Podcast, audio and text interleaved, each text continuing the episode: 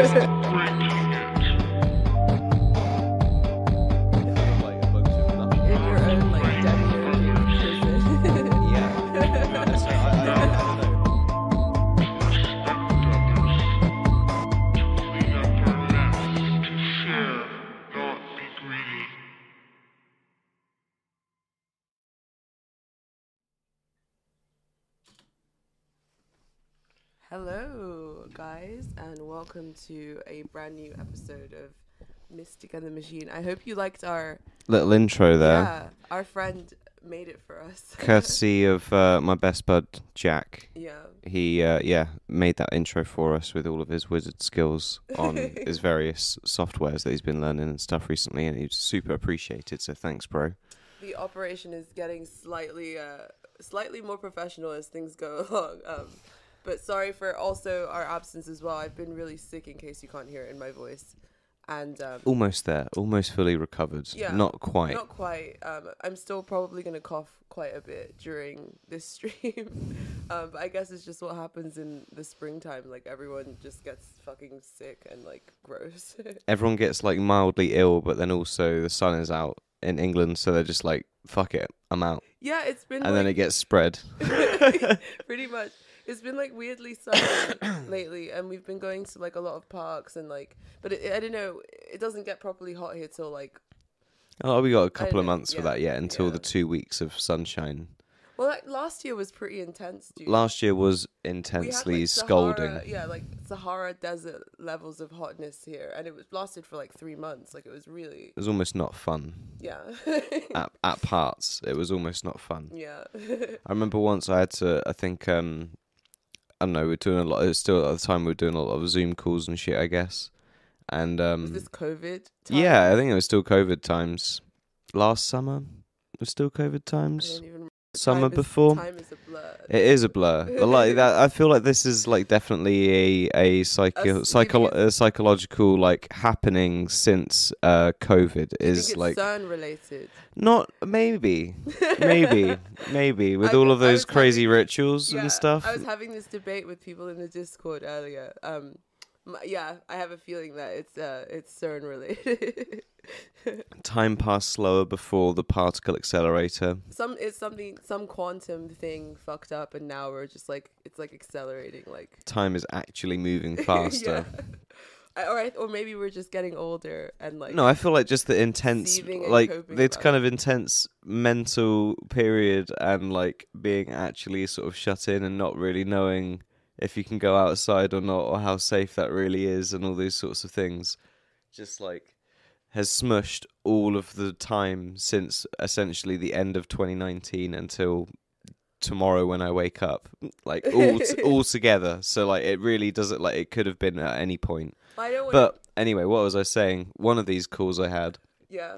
I was I was sweating buckets. So it was in our fucking flat, and there's no well, our old flat in Highgate. Yeah, and there's no fucking AC, and we lived near a main road, so you had the choice of noise or um, you know, heat. And even Yeah. when you had the noise, it didn't really help that much with the heat. So it was always a better trade off to just leave the window shut.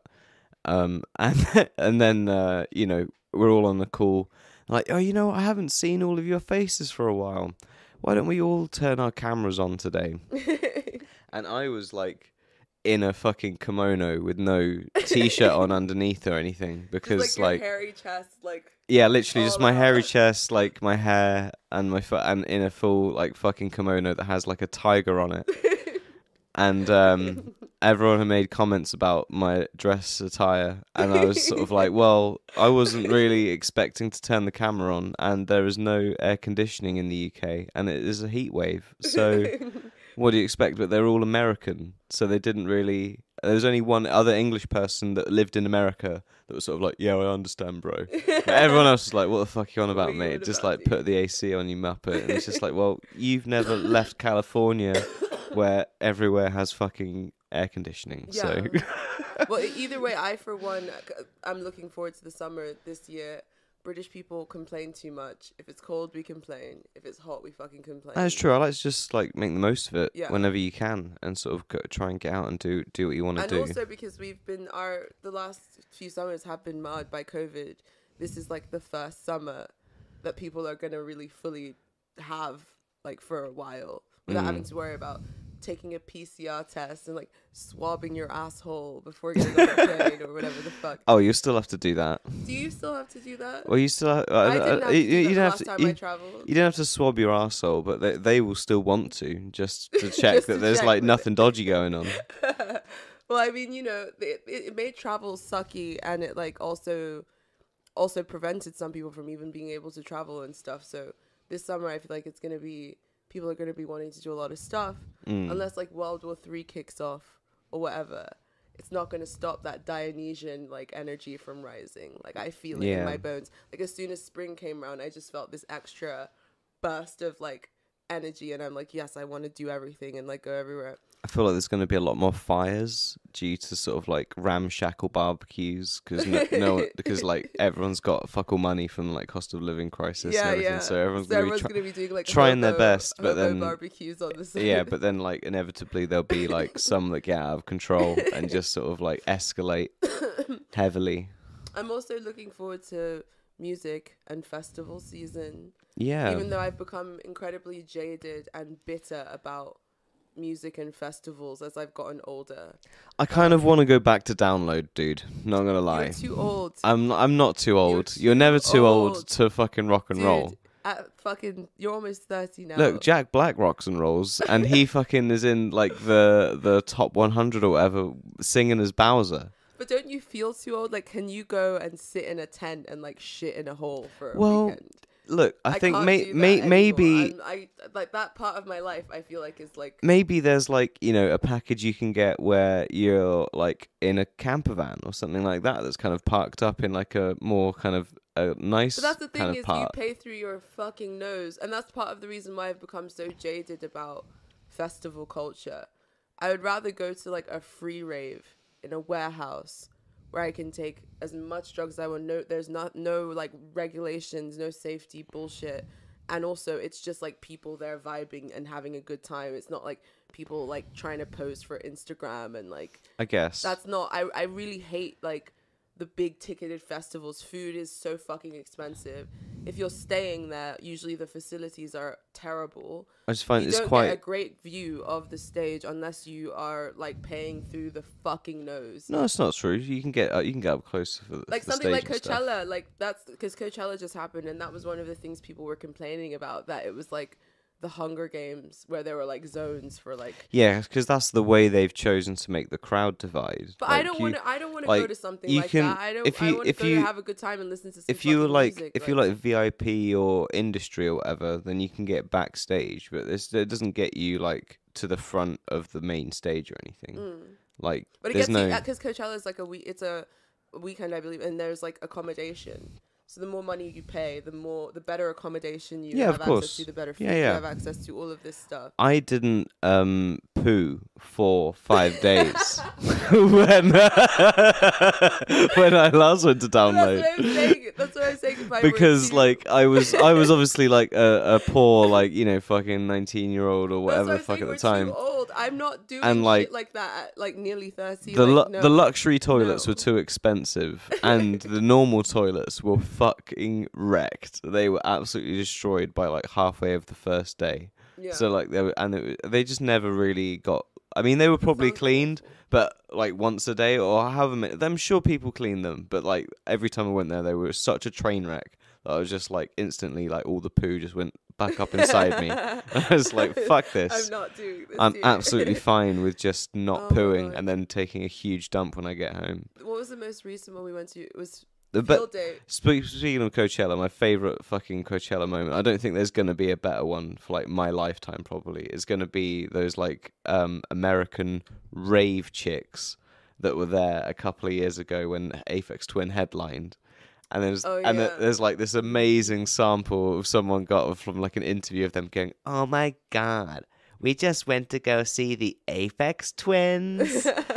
they kind of like Diplo, but Oh like God. way oh, weirder no. or some shit Oh, like that. And then like obviously all of the fucking Aphex Twin like fanboys and like people that Like- like make music like Aphex Twin took that sample and like went to town with it and it was just fucking genius. Oh it was so it was like a really good moment. That's my favorite Coachella moment. this probably. year there's already been controversy all the like gay zoomers are upset about frank ocean's lackluster performance but the gay zoomers Frank Ocean.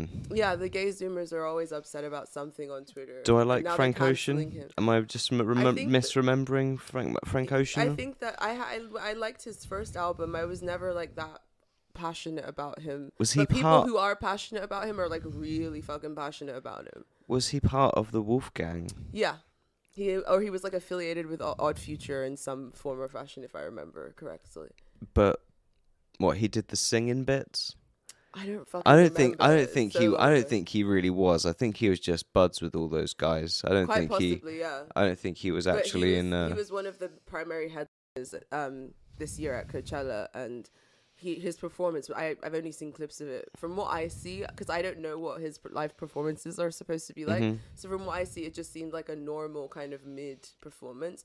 But they're like freaking out, and like apparently he was like an hour late, and uh, there wasn't that much production value put into what he did, and he was like lip syncing for most of it. So the fans are the people who spent six hours camping and like shitting in buckets to be able to be at the front of the stage are now like really irate, and like some people are saying his career is gonna be over, and like Oh, I doubt it. all this crazy shit. Like It's like a few hundred privileged fuckheads That's at what I'm saying. Coachella. we so like.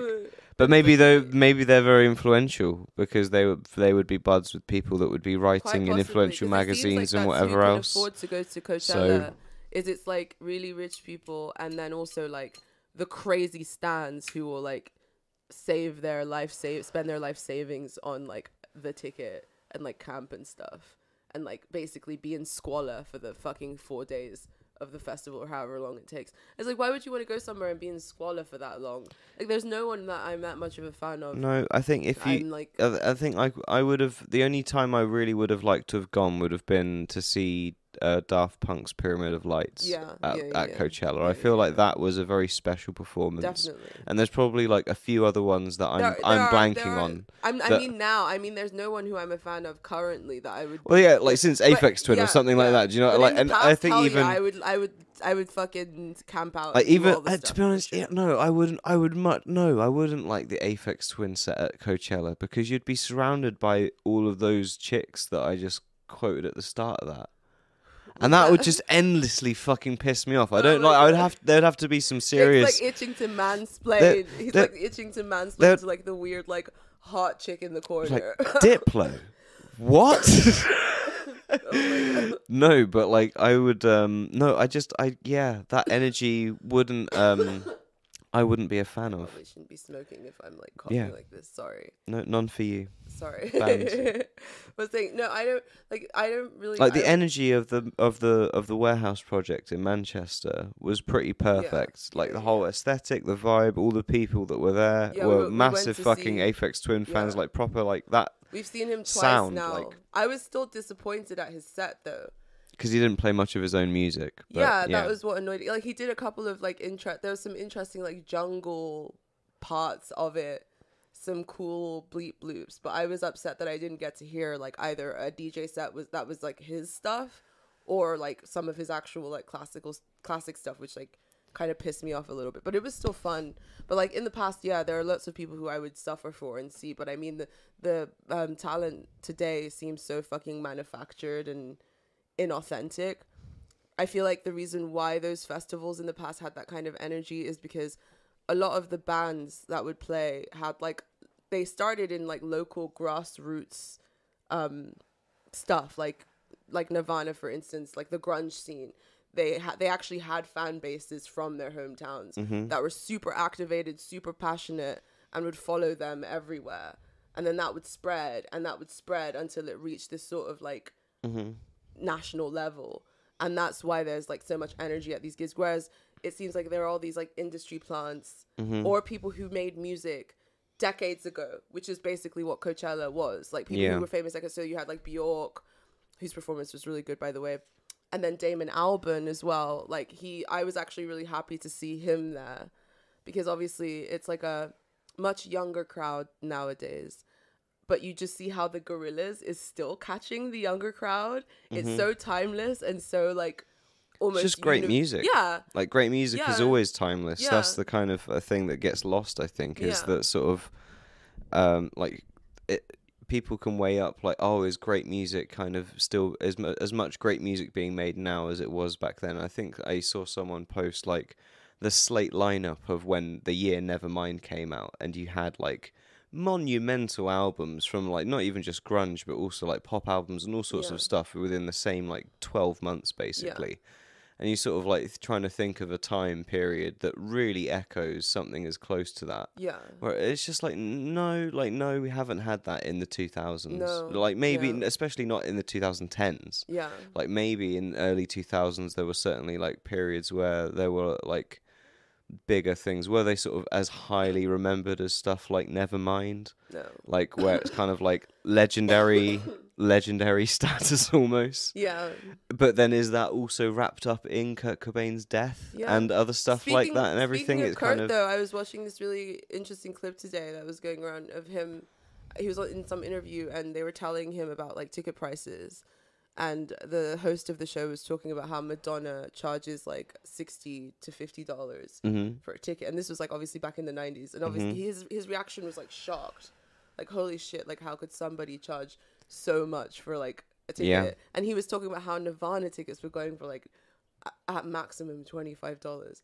And I'm like, if only you knew, Kurt, how fucking bad it would get. Um, yeah. Well, that was kind of that was uh, before probably Ticketmaster and everything like that. Well, it was because it was before the internet and stuff. So you'd have to go to a box office for a venue yeah. and buy the tickets for the show you wanted to go to.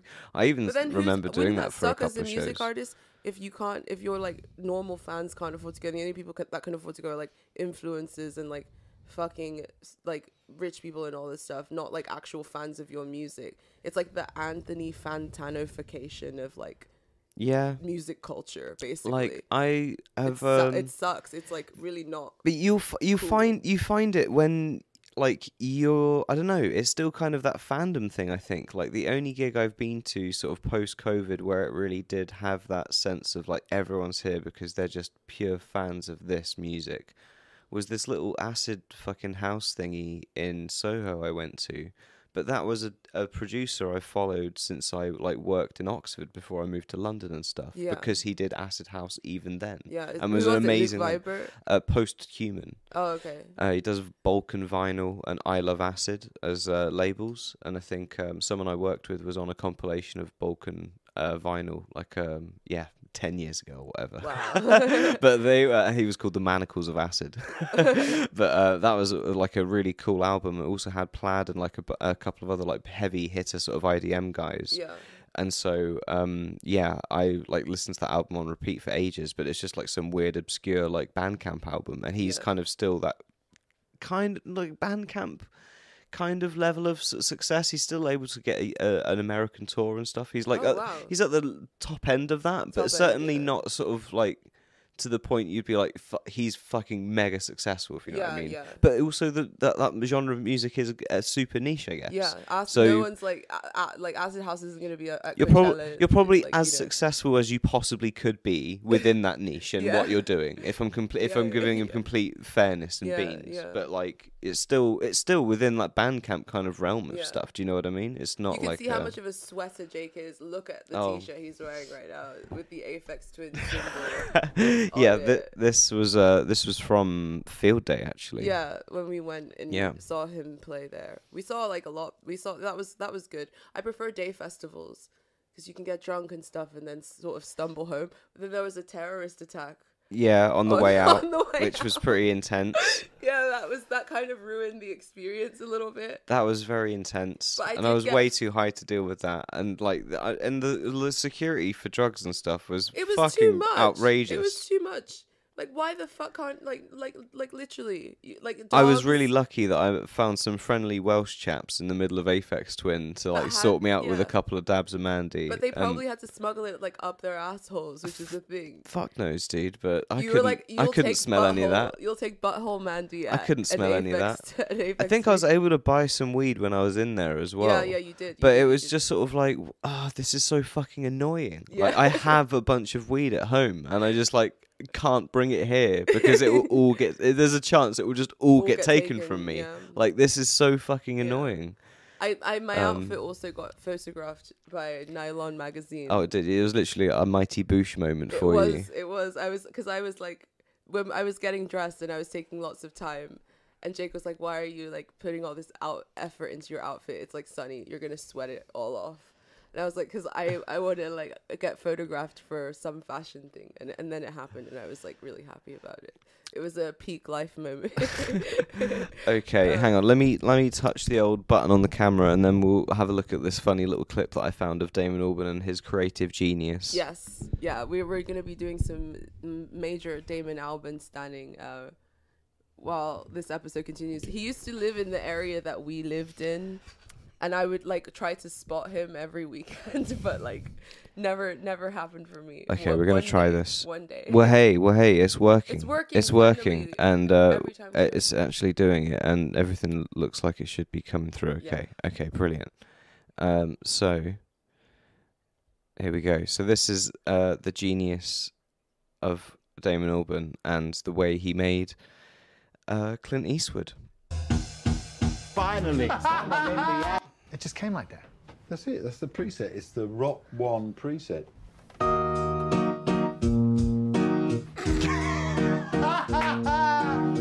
but it gets even more. Is that an omnichord? That is an omnichord. Wholesale. That's it. Wholesale. That's the whole Wholesale. song. Finally. Literally just a preset on an omnichord. Yep. Wow. Yep. So and then I mean to to give to give to give him credit, it's then obviously been multi-sampled and all sorts of other stuff to sort of produce it, but obviously the whole demo essentially, like the Michael Jackson demo of Clint Eastwood, is the Rock One preset on Yeah. Omnichord and stuff. Yeah. And sort of I think like I don't know, even like uh, when Apple Loops became a thing, a lot of people were very sort of like critical of this idea that everyone would have access instantly to the same sort of sample library essentially. Um but then Kanye West used l- loads of them in like his second or third album and stuff. So it's sort of this idea that like all of your um you know main driver of your creativity has to come from like a wholly original idea. Like yeah.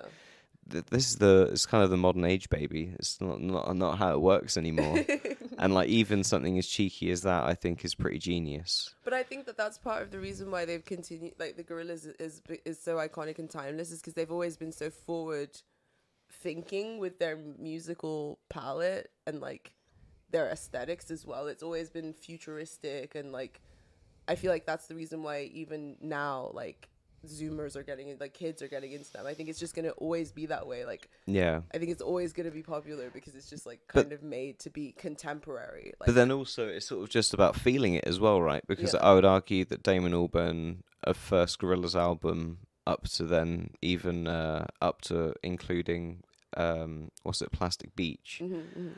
Kind of uh flawless albums like Yeah, they're yeah, like you know yeah. it's kind Plastic of Beach you the know perfect album. All all of them. De- Demon Days, flawless fucking album.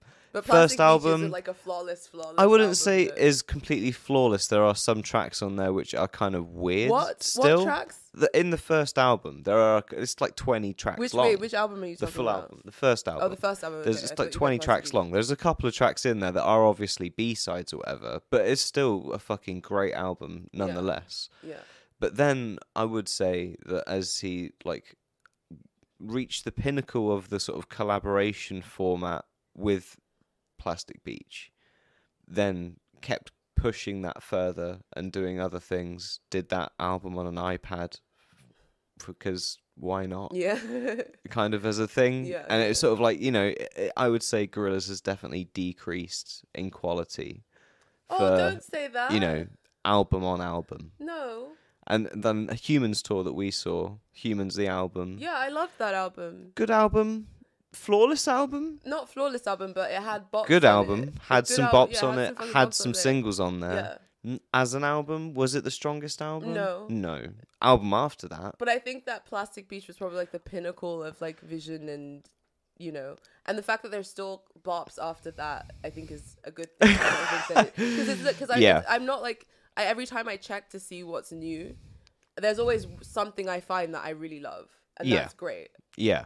And like yeah, more power to him, and it was great. I think his performance at It's just it's just that that really that wonderful. ability to string together what you what so many people would unanimously go, yeah, flawless album. yeah. Like that is a period of time Yeah. for people. Yeah. And it's no longer that period of time. Are you saying it's like the Tar- Tarantino thing where he's like a Yeah, man. And maybe like gotta retire? yeah, or may, or no, May, may, no, maybe maybe it's just like you do something new. You try something else. You form a new band. You do something else. Like, do you know what I mean? Hmm. You fit. You figure a new shtick out. But like, you had that golden era Simpsons run, and it's. no, I'm not saying it's current era Simpsons now, but but, but it's it's definitely not golden era. Oh, bless him. Leave Um, him alone. Why do you have to be such a fucking negative Nazi? I don't. It's just because I'm a I'm a fucking music um person. I almost said a bad word, but I won't say You're bad words. Say music retard. You're allowed to say that. Um. But anyway, uh, what was the other thing we were going to talk about? Oh yeah, uh, the Cleopatra controversy. Netflix is um. Yeah, so explain this to me. I've rid been of our Netflix actually because we don't use it. The only person who uses it is my mom, yeah, who's like on Oz for some reason. She's uses it in Nigeria. yeah. So like- I don't even know what they have in Netflix in Nigeria. Probably like all the Bollywood stuff. Yeah, all the lot Nollywood stuff. Yeah, a lot of Nollywood movies, a lot of really terrible, a lot of terrible Nollywood films. But yeah, um, we, yeah, we um, so Netflix's Cleopatra thing, uh, they cast a black woman to play Cleopatra in uh, Will Smith's wife, Jada Pinkett Smith. She's like done this the whole documentary series that's supposed to be about black queens. Mm-hmm. But ironically, the first queen that she chose to feature was a Greek queen from a Greek dynasty. Mm-hmm. Um, and yeah, of of course, controversy has ensued. Is it just kind of that blind, like we was Egyptians, we was kangs, well, it's a thing kind in? African uh, American culture that I've always found perplexing as an African. Whenever they talk about Africa and like honoring the ancestors and this and that, it's always focused on this like Hotep ancient Egypt thing. Mm-hmm. There's no real reverence for any cultures, kingdoms, uh, any sort of civilization in actual sub-Saharan Africa. Like when you meet these people, they're they're never revering any sub. Like it's it's sort of become more common now. Like there are some African Americans who are really into the Yoruba religion, for instance, Mm. or who feel quite close and connect closely connected to West African culture, and that's sort of slowly become popularized, mainly because of people like Beyonce who have like made very strong allusions to certain elements of Yoruba culture and art and spirituality. So you now have some African Americans who are starting to kind of get interested in it. But for the most part, especially since like the 70s and the 60s, that aesthetic was so heavily pushed that like Hotep fucking shit. And I think it's because there's a lot of ignorance about sub Saharan Africa with African Americans, a lot of shame and a lot of fear. Mm-hmm. So when they think Africa and they think high civilizations, Immediately Egypt. Egypt, yeah. Yeah. And it's not as if there weren't like black Egyptian dynasties. Like Mm-hmm. there were Nubian Egyptian kings and, and pharaohs, but that wasn't the case for the whole Whole period of Yeah. like what's considered ancient, ancient Egyptian, Egyptian civilization. Civilization. So like which is a really long time as Yeah. well, which people don't really sort of uh, put into perspective a lot of the time. yeah, It was Um, like a yeah. really long time. a really one of the longest civilizations ever, and there was all kinds of like of return and that the North Africa is incredibly diverse as well in terms of ethnicity and ethnic background. Like we went to Mor- Morocco, Mm-hmm. and you saw like the it was the first place in the world I went to where the people looked like me. Yeah, That that blarab mix. yeah, it was like holy shit, and like lots of people thought that I was, and they were trying to speak to me in like yeah. Moroccan, and I was like, I'm not like Moroccan or whatever. And when I would tell them that I was Nigerian, they wouldn't believe me. But it's because I'm mixed with Arab. So Mm-hmm. I there are lots of people in Africa that have that like, weird mix, and I'm pretty sure that that's probably what was going on in ancient Egypt as well, like mixture Well, no, of I'd been in Africa for a week and a half beforehand, so I was pretty brown. So it was coming through, and they're like, Yeah. "Hey, yeah, yeah, you're like from here as well." I was like, "No, no, yeah, no. they thought that you were an Arab. It's just not how it goes." Yeah, it was true. But then, yeah, you see all kinds of people um, in North Africa from all kinds of. And I'm pretty sure that's the sort of thing that was going on in ancient Egypt. But like, yeah, there's this, there's a, it's there's a void in like the African American psyche, in terms of like knowledge and like acceptance of self, Mm. and a lot of it obviously has been caused by slavery and. But it's but it's now now people from that demographic have gotten into positions of power and privilege in Hollywood Mm. and because America is so hegemonic, they are the image, the global image of black people. So when they do dumb shit like this, it actually does like serious damage. Like I was watching this thing from this Greek guy Mm-hmm. who was like saying stuff like, "Why is it that black people don't have heroes and role models of their own?" Mm-hmm. And he's this kind of guy from like a remote village in Greece who's probably never met a black person in his life, and this is the impression Mm-hmm. that he now has of of black people Yeah.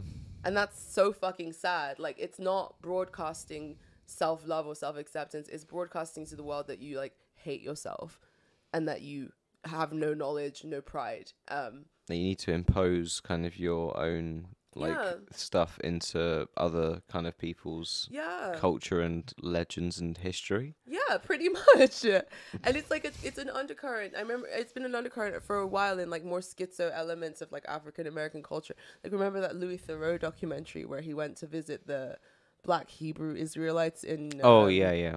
and they, they were like saying that shakespeare was black Yeah, and King Henry VIII was King black. Henry VIII was black. That was my favorite. Oh, en- L. Ron Hubbard was black. Edward Edward was black. I love that.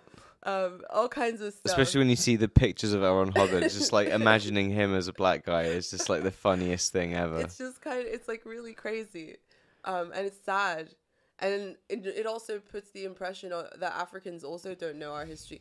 We do. We are quite well versed in our history, like proud of it, and like we know who we are. hmm and there's a ton of stories that we would be want we would be willing to tell but unfortunately african americans are the ones who have like the cultural hegemony right now so their view of africa is what gets put out and Yeah. it's like this cheesy like wakanda Well, yeah, say Wakanda is exactly it, isn't it? but the dark thing is because American culture is so hegemonic, Africans on the continent attempt to copy and mirror that like African American distortion of Yeah. Africanness. And it, there used to be this really interesting influence going on in the diaspora.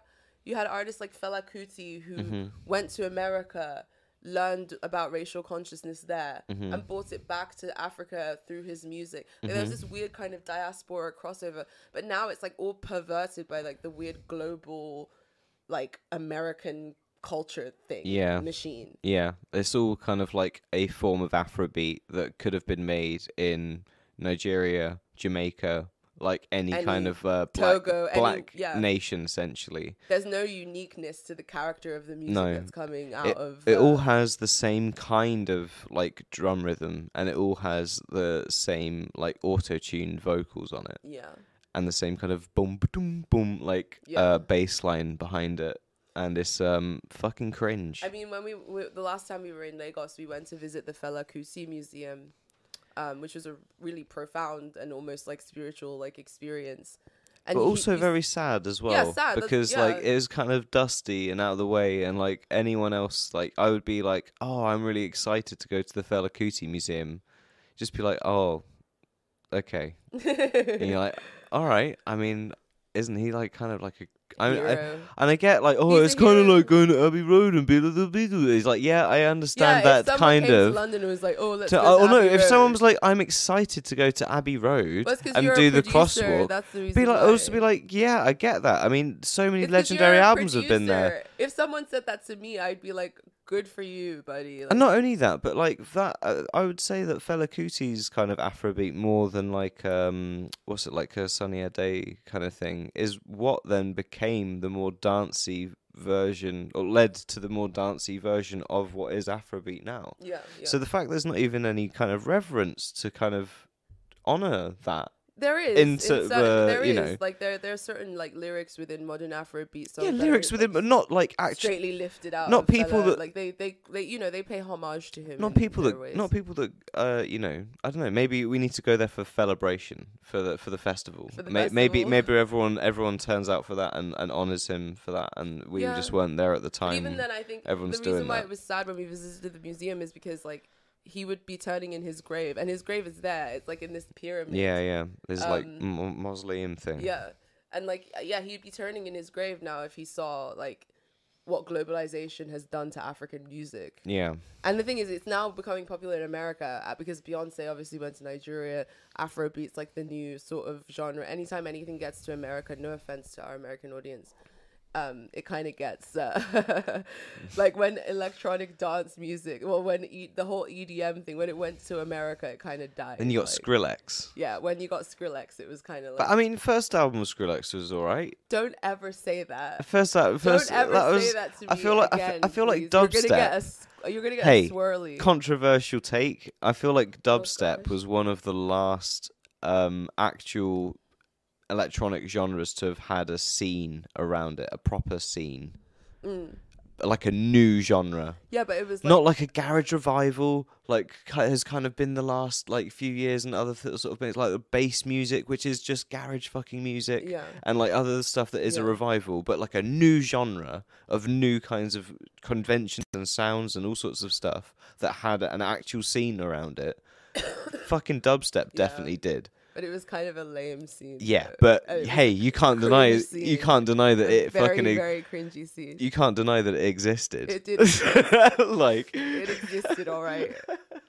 that was like electronic music going like, like its final little. That was its fi- That was the final horror, but that was the final horror of of of of scenes in general because that was at the same time as like emo music and kind of like that was what lo- a lot of local bands and stuff the, like when I was growing up. That was exactly it. What everyone was kind of trying to do was either kind of like an emo thing, a kind of metal thing, but that was sort of like you know the last era of that sort of shit. Now now that you're exactly right, we got you got like plants. You got the 1975. you got pla- You've like got- plants, plants and uh, people who have been already established, basically. Yeah, and have Um, been for fucking have decades. for decades and, And- decades and decades. And I'm glad those people are still around, to be honest, because then I, there'd be very little food for the soul because of how much you know power the music industry now has to sort of control the currents of culture and manufacture artists. Before there was a lot more probability for people to emerge organically but now that's like no longer the case so the people who are still around from that era are doing doing a service to the soul because music is the language of the soul and if like they take music away from us that's not a good thing I reckon it's i think gonna. that's what they're trying to do it- it's not that they're gonna take music away from us. I think it's gonna just morph into a way that you wouldn't even recognize, where it's like AI generated. off of, like it's gotten your. if you think about it, if you could, if there was like an AI that had all of the music and it was great at generating new stuff, Mm. and then it had access to your Spotify history, Mm. and you were like, okay, well, let's just press this button and it will just generate me kind of a new new songs every of however long period of time, and it's based off of my ten years of history of listening to music on Spotify and all my no interests. that would be so weird and- and then it That actually so made weird.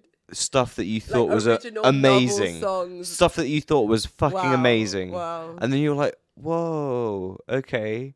I'm I'm gonna keep listening to this for now, and No, then until it like slips up, and then it just doesn't, and then for and then that's it, and you're listening to fucking AI generated, generated fucking. I don't know. I feel like m- there's there- music. it would it would end up becoming demonic and like morphing into something like hideous. All the AI generated music I've heard so far does sound un- unhuman. What have you heard? Like there's all sorts. Of, I think even um our, uh, one of our Discord um, members, Amadan, posted uh, that Holly lady that he was talking Oh about. yeah, yeah, yeah, yeah. yeah. That was, and I, I was listening to I, I listened to a couple of tracks on the way on the way home from work the other day, and it's like, yeah, it's this does sound like it, it's been heavily co-produced or ha- or co-done or however you want to fucking do it with an AI. It sounds weird, like really weird, but not in like Is it a good necessarily yeah, not necessarily in like the most musical way. Like I listen to weird music Yeah, yeah, yeah. fucking yeah. like I listen to weird fucking music, like even like stuff that is is kind of sounds eerie and you know Yeah, like boards of Canada and all sorts of shit like that. Like is is exactly that kind of exactly electronic kind of eerie electronic sounds. yeah, I fucking love all of that stuff. that's our jam. Yeah, this still manages to go in like a kind of weirder direction that doesn't really have all of that kind Is of Is it like Bjork esque?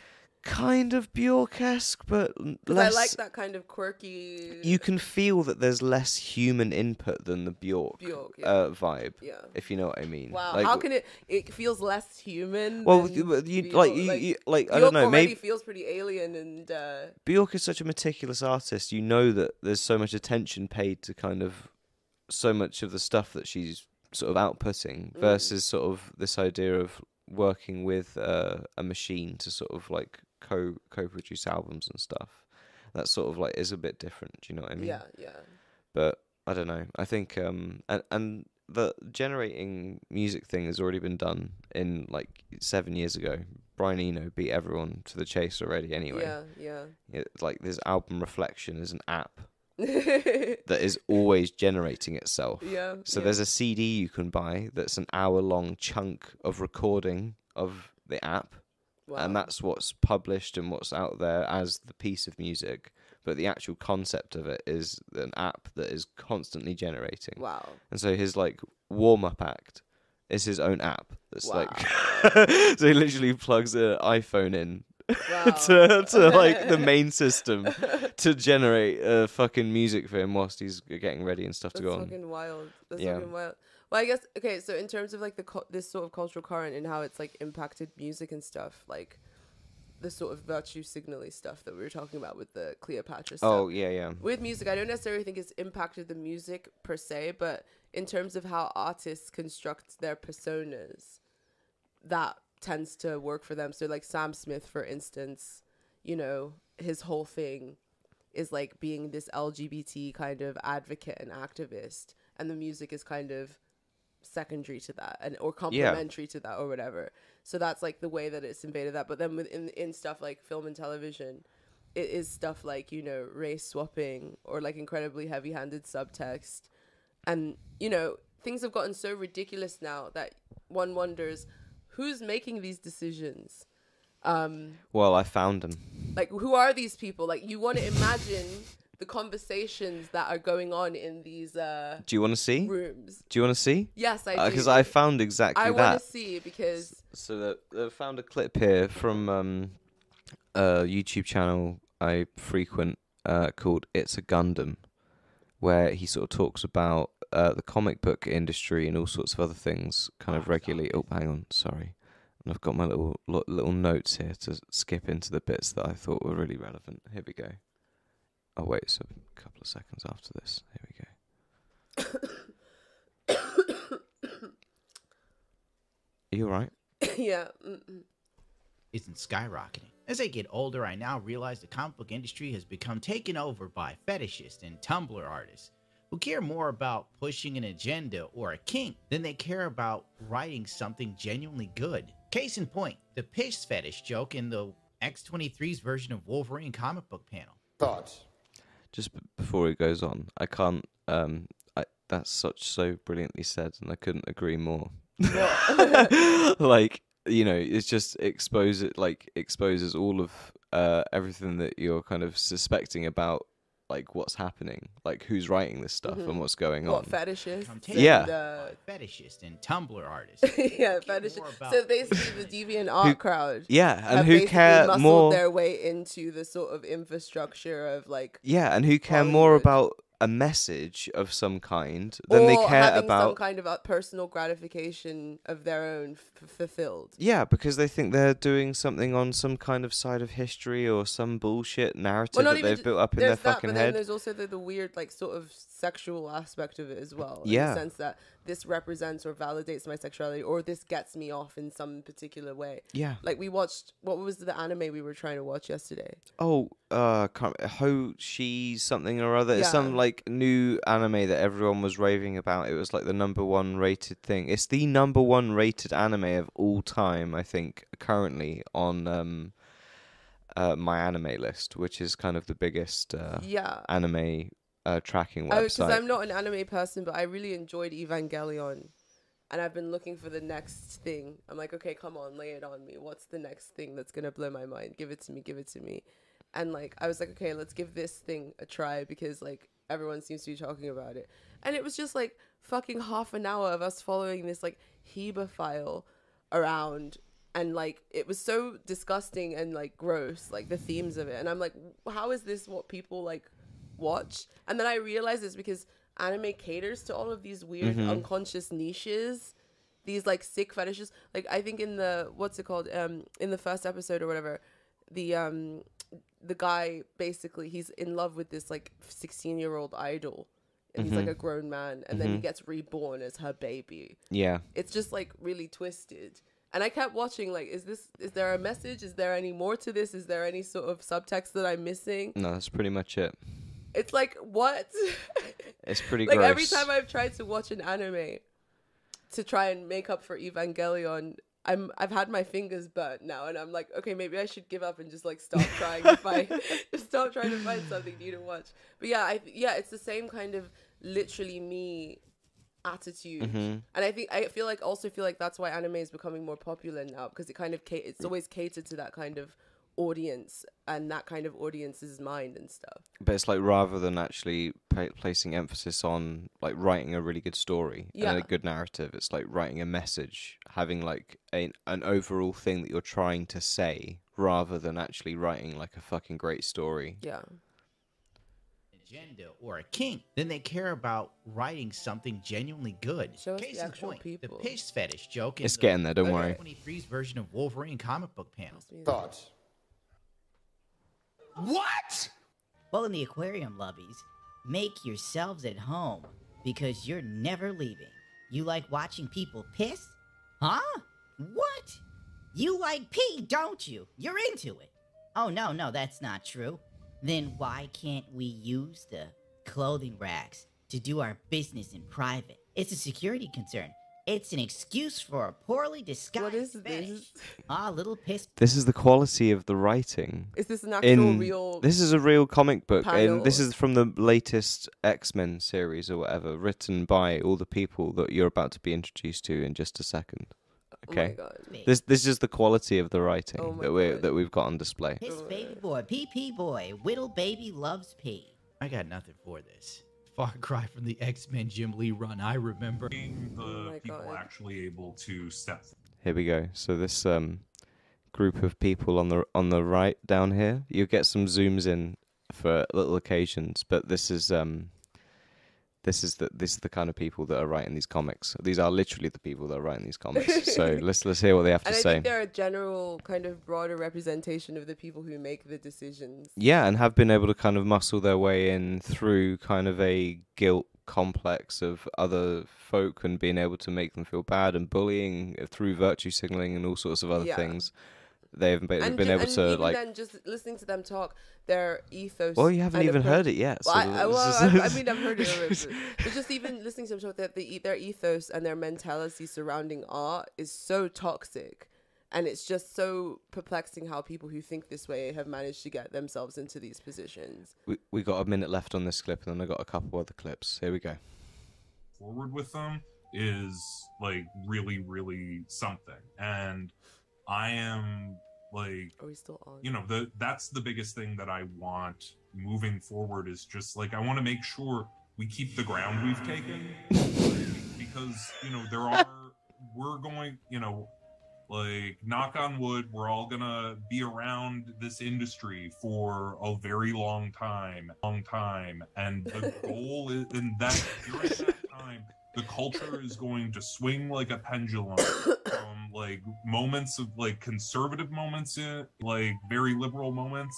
And we need in the moments that the you know pendulum swings in a direction that is not in our favor we need to make sure we hold on to the ground that we uh Wait, not in our favor. So already he's assuming that everyone agrees with him. That's people that the pendulum has swung in their favor, which is how they've been able to take the ground that they've taken. But but even just and that when the pendulum swings the other way, that they need to make sure that they don't lose the ground that they've taken, and that they want to be in this industry for a long time. He's literally just said it like out. But even the fact, right in like yeah, plain outright English. in plain English, and also the fact of the matter is the fact that it's divided between quote unquote conservative and left, and also he says we, we are the good guys, and Mm-hmm. everybody who's in this writers' room has to agree with what's considered left politically. Yeah.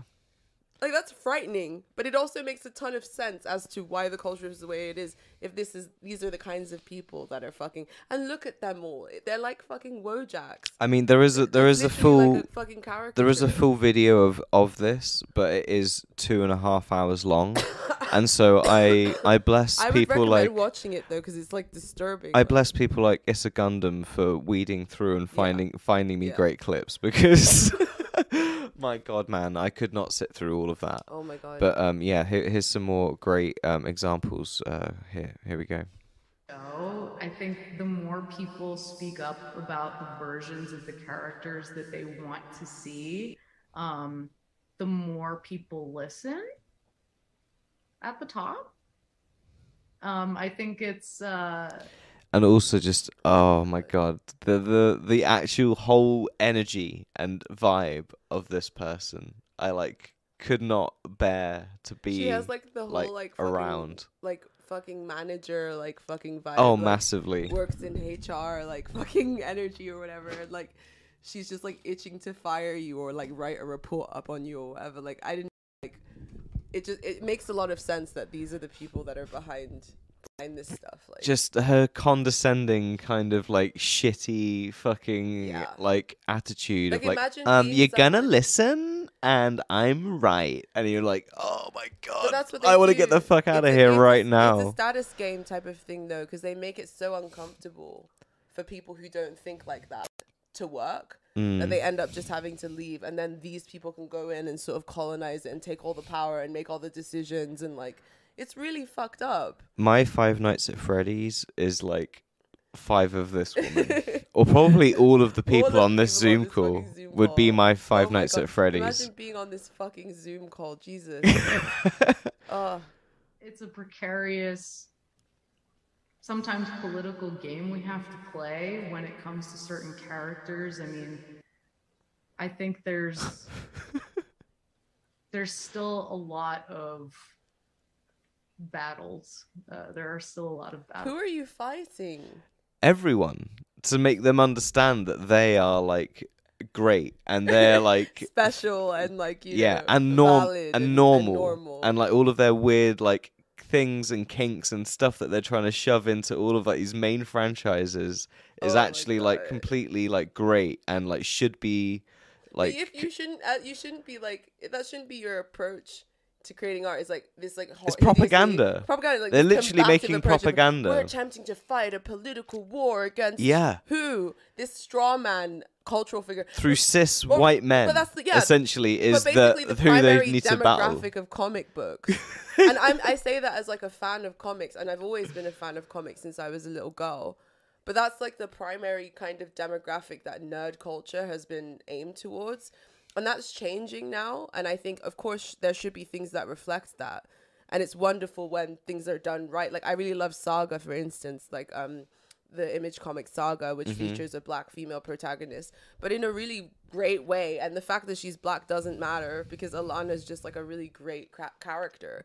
Um, it drops off after a while yeah, it did drop off after a while, but, But it, the in first like six or whatever Yeah, like yeah, main yeah. graphic Yeah, yeah, novels are brilliant though definitely. But like, I also understand that like, yeah, the nerd culture for the last fucking hundred years has consisted around the tastes of white men. And you don't need to necessarily be like combative about that. You can include other people without saying that everything that has been created before was trash and that we need to completely like upset the apple cart and also alienate the primary demographic for a lot of this stuff. And it seems like yeah, they're trying to. That's who they're trying to fight. That's yeah who the enemy. they've got the is. battles to win angie let's hear who they're going to fight the battles Oh, against dear. fought. Um, but as far as toxic masculinity in our industry and fandom is concerned specifically, I think what I've come to find is that there's usually a very large or very vocal but small group of people that are the toxic ones. And just like anyone with a penis and like anyone who's not like non-white or whatever. Well, this this is where I think it reveals that these people are kind of living in their own fantasy world a little bit, especially in regards to like the comic industry. I'm not sure as so much as to the wider movie going business, things like um, everything everywhere and etc. You know, the signaling seems to work and make a lot of money. It does. yeah. So Well, I couldn't it- say well, that it depends. what it's sometimes you you know know- it's like the whole like woke or broke argument. Sometimes it works, sometimes it doesn't. And when it doesn't work, it really fucking yeah, doesn't work. but then when it does, it really fucking works. it gets you them Oscars. Yeah, exactly. So, exactly. um, you know, but for the comic book industry, that that hasn't quite been the case. Uh, it- No. It's gonna gonna gonna be shown here in just a sec. and I think the majority of fans and She's, the like, majority demonic. of people I like Han. consuming this media they're good people and and I don't think that See, like she's saying the majority of people who consume this media are good people. So I mean, good people means people who agree with me. Means I've I've I've looked at them, I've checked them out, and I've deemed that they're good people. Well, what her definition of good person is You're like making you're how can you? leftist, like gender. It's like queer, making such. A, it's like making the most stupid fucking um thing. It's like trying to say gamers are generally good people. Do you know what I mean? Yeah, Like yeah. saying comic book fans and audience and readers are generally good people. Like, yeah, you know why? Because No, people are generally no, good people, and you've is- got yeah, what your few bad apples and the loud minority. Like, this is just such a nothing But no, what fucking she's bullshit. saying, but what she's trying to say is that she believes that the fans of these comic franchises are generally good people, by which she means that they'll accept what her and Yeah, her yeah, exactly. deem as good content. Yeah. and if you don't, then it means you're not a good person. Yeah. if you don't want to watch Superman have a pee party with his like gay lover. no, or you whatever, you don't want to then see you're a fucking Superman be person. gay and fight climate change. then you're then fucking you're person. like not cool. you're not you're not You're like actually you're a bad person. If Not even just not cool. it's like No. fucking sad. they're as vocal. so I think if you are an ally, again, just like you kind of use your voice and Why are your comic book readers allies? Yeah. Are they not imbibing a story? No, they're Are buying not a message. They're buying a message, They're and by buying buying the message, they're fucking- showing that they're allies Like and they're these people are supporters hired by of a DC higher message. Comics. These people are hired by DC Comics. Yeah, Like yeah. what the fuck is going on? I know. How are you calling your readers, your readership, your political allies? It's just they're nakedly saying this. Yeah, Did they? How did this Zoom call leak? I don't even know if I'm honest. Were it's they just like dumb enough to put it out? I think it was just streamed. It's not even like it was a private Zoom call. This was like a streamed thing for people Oh my to like meet the writers or whatever. I think. Oh my god. support. I think When the focus is more on turning characters queer and having allies to show support instead of creating something good, the only thing you have is nothing. Where's the next clip You of have a- them? Oh yeah. Um. So the next clip is. We'll do one more, and then we gotta close up shop for tonight. evidence. So I love data. I love research. I mean, Sure you do. it do. all shows that diverse and inclusive content makes money. and I, I think to get a cishet person really invested, you sometimes have to go straight for the money and ah! just What? So he's flashing up with like Batman, Batwoman being cancelled, and like all these other things being cancelled, like that were deemed as like race flipped or like overly woke or like whatever the fuck. So he's interspersing these between her saying like diversity makes money, and Yeah, this is yeah, yeah. essentially reinforcing your woke or broke uh, But even theory then from she- earlier. she- but even then, she's saying that like um uh the uh what was it? Wait, rewind back. She said something I found interesting. Hang on. makes money. Oh, it's just the only way you can get a cis person, a cis het person, um, Interested. interested is like through money, which shows like the low opinion she already has of us heterosexuals. Yeah, yeah. Like, They're you driven know- by base know if- urges, yeah, like money and needing to breed. Yeah, Like, literally. oh my god. We're like animals, literally. we can't help ourselves.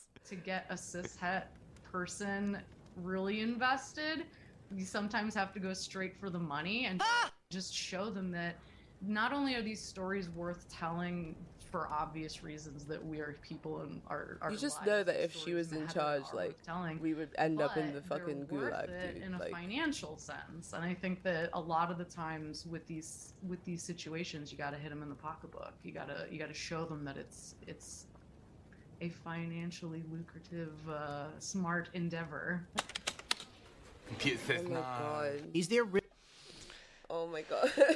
So- that's so sad. That's like Yeah. pretty sad. But I ironically, like- that tho- that's like those are the conversations that are going on in boardrooms like everywhere. Yeah, and like the the the industry the comic whatever. industry has like uh, killed itself completely. Yeah. Like it's since all of this stuff has really infected culture, like and I don't know if it's that has timed along with the MCU and sort of like superheroes becoming the thing across movies as well as not just comic books and stuff and them sort of breaking out of that Yeah. um, and it's just kind of fatigue, or if it's kind of a combination of both. But since that era, the actual comic books have gone to shit, Yeah, yeah. and like there are very, very few noteworthy and decent comic books Yeah. like worth reading, especially by major publications anymore. Yeah, yeah. They are all exactly by like people like you said, like Image Comics and sort of Dark Horse and like other other ones that are kind of Humanoids and stuff. yeah, humanoids are like other indie stuff. Yeah. Um, it's kind of not out of kind of main DC and Marvel anymore. No, no, no, no. You know, No. since Alan Moore retired, maybe that's actually also kind of a co- Well, no, well, no, saw- retired from comic books. Sorry, correction, but Well, like you know, this is a coincidence. Well, no, I saw a picture the other day of um, Barnes and Noble in Mhm. America. Did I ever take you to Barnes and Noble? No. Oh, Barnes and Noble's fucking great. It's kind of like Waterstones, but Mhm. like bigger, Mhm. and they have a cafe, so you Mhm. can, and they have really good snacks. So it's like Foyles. Yeah, a bit like Foyles. but like, we have a, the thing is, we have a nice Foyles because we're in central London. Right. But not all the Foyles is are the, like the That's ones true. in central London. That's true. Whereas We're every spoiled. Barnes and Noble is like the Foyles in central London. you know? Okay. So yeah, like uh, there was a picture from Barnes and Noble. Anyway, sorry, I got sidetracked. And it was like the comic book section, which was just like a sliver, and then the manga section was like huge, like had completely taken Yeah. over or whatever. And I feel like that's kind of what's going on now. Uh, anime and manga has taken over, and like comics are have kind of died a slow death. But I feel like it's because I, and correct me if I'm wrong, and I know a lot of weebs will like yell at me. I don't really care, but I feel like it's because anime already kind of caters to that literally me niche kind of proclivity that Um, these people are trying to turn comics into. Like, don't forget these people come from Tumblr and DeviantArt and are probably themselves anime people Mhm. and have probably picked up a lot of fetishes and paraphilia, paraphilias from all the anime that they've consumed or whatever. And they want to c- make Western formats conform to that because that's the reason why an- manga manga kind of pushes that stuff because they know that if they c- cater to their audience's fetishes and their unconscious wish fulfillment and all this shit, that they'll buy the comics and they'll get Mm. into it and they'll become fans or whatever. Mm. Um, and I feel like that's kind of what they were trying to do with like the DC universe was sort of take those conventions, but it didn't work because why would people want to read that when they can just go and find some weird like manga to read instead that has all of those like conventions in it? And I feel like that's part of the reason why manga is like taking o- taking over, and also why I'd also say because like Japanese artists aren't plagued with the kind of same sort of uh, cultural virtue signaling that a lot of like those DC writers room people. There's not a lot of those kind of people. No, they don't do that, but they do pander. They They pander, pander in a different way. They I- pander to they pander sexually. They also pander to people's sort of unconscious wish fulfillment. It's like if it's like the lonely girl in high school, and she has a crush on the hot popular boy or whatever. That's like a whole genre of manga. But that's what I'm saying. The reason why is because there's a lot of femcels Yeah. who love that shit and Yeah. who get this sort of vicarious like Yeah, wish so- fulfillment shit through it. And like that's why it's so popular now because that kind of mentality is like so common and almost prevalent. encouraged and so prevalent. Yeah. And it's so gross and dangerous and it's killing real forms of art. People Yeah. are like, and I'm not saying all anime or all manga is this. There's some that are mess, m- wonderful works of art. Like I love Junji Ito. Like don't get me wrong, but a lot of it is that that kind of like the pandery bullshit. Mm-hmm. And even though the Japanese may not pander in a, the sort of woke way in terms of political message, they're still pandering to that kind of like base, like it's you like know. uh, different different like you know as i said like the the uh, hot the weird girl vying for the hot boy in high school genre or whatever. That is yeah one genre that's doing that weird thing. But then But you would like you so you, you would you would you would ar- you would argue you would argue like the kind of the the the adolescent hero's journey is definitely like then shonen jump and like the whole genre of that essentially that then fits in naruto one piece Yeah. dragon ball z Yeah, yeah. you know all these amazing things that people like i think uh, fucking adore for like and don't and don't get like you know maybe there are some people that take it too far but there's a, there is nothing but like wholesome fucking lessons to be there's- learned in all those things take it too far, but that's Do you know what I mean? Shonen was designed, and there's the wholesome aspect of it.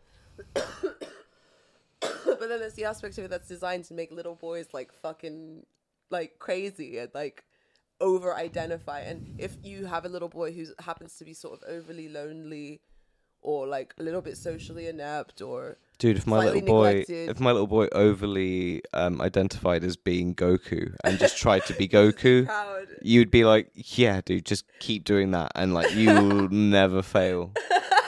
Simple, Jake's dad advice. simple. That's like the Jake's dad pinnacle. If you can like reach Goku hood and Goku-ness, that is like next to godliness. It's on, that, essentially Jesus with fucking superpowers. so you know, and on that note, we will leave you tonight. Goku-ness is uh, left to godly, next to godliness. Um, but yeah, um, thank you guys so much for coming to hang out with us tonight, and I hope you guys enjoyed yourselves. Uh, we'll catch you next week Monday, and also if you have not yet. Subscribe to our Patreon, join our Discord server. We have such a wonderful, warm, loving creative space in there.